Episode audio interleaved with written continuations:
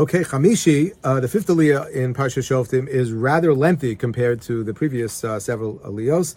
Uh, and there are two main topics that are covered within aliyah, this aliyah. The first is the laws having to do with a navi, uh, namely the fact that there are certain individuals who will have the koach hanavua, who will be selected, designated by God, and not necessarily because of any um, initiative on their part, but God may literally sort of reach out to a, a person who doesn't yet know that he's a Navi, um, speak with him, um, and give him instructions as to what sort of messages he should be giving to the Jewish people.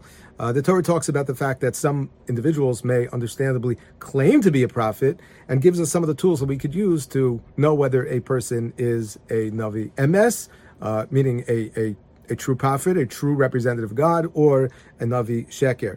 What's very interesting about a Navi is the fact that the Torah says that it is forbidden for a Navi to suppress, to withhold a Nevuah. Meaning, if a Navi receives a prophecy and says, you know, I'm not really interested in, in confronting the people, I don't really get involved in this, speak to somebody else.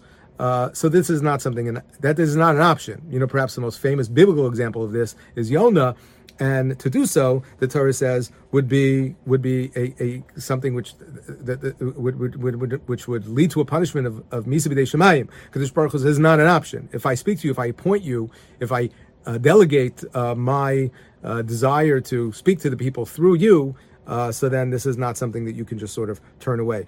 The second section of this aliyah deals with a a very familiar, I, I, again, I think many people are familiar with the, the concept of an ir miklat.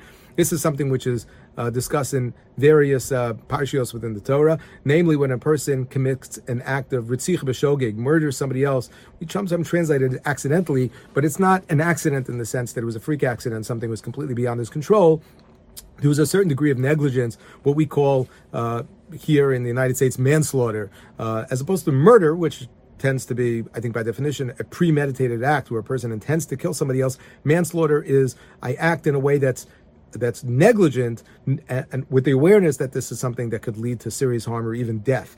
And the Torah says in this situation, a person is required to run to an Ir Miklat, special cities that are set up where this individual must remain until the Kohen Gadol dies. There's so much to discuss, there's so much to unpack here. It's really difficult to do so, um, especially some, I'm almost out of time, but I'll just say one thing, and that is that an Ir Miklat is a city which is inhabited by many Leviim as well. Some of the Arei uh, Miklat were specifically cities for the Leviim. So it's very interesting that a person who um, needs to sort of recalibrate and, and, and really think about their priorities in life and how they allow themselves to become so careless, so negligent that unfortunately their actions led to the death of an individual, that process of rehabilitation means spending time around individuals who, as we said earlier in our discussion of uh, the second Aliyah, individuals who are devoted uh, more in a more focused way towards their personal avodas Hashem, individuals who study Torah, teach Torah, and how this could ultimately be a very meaningful rehabilitative process.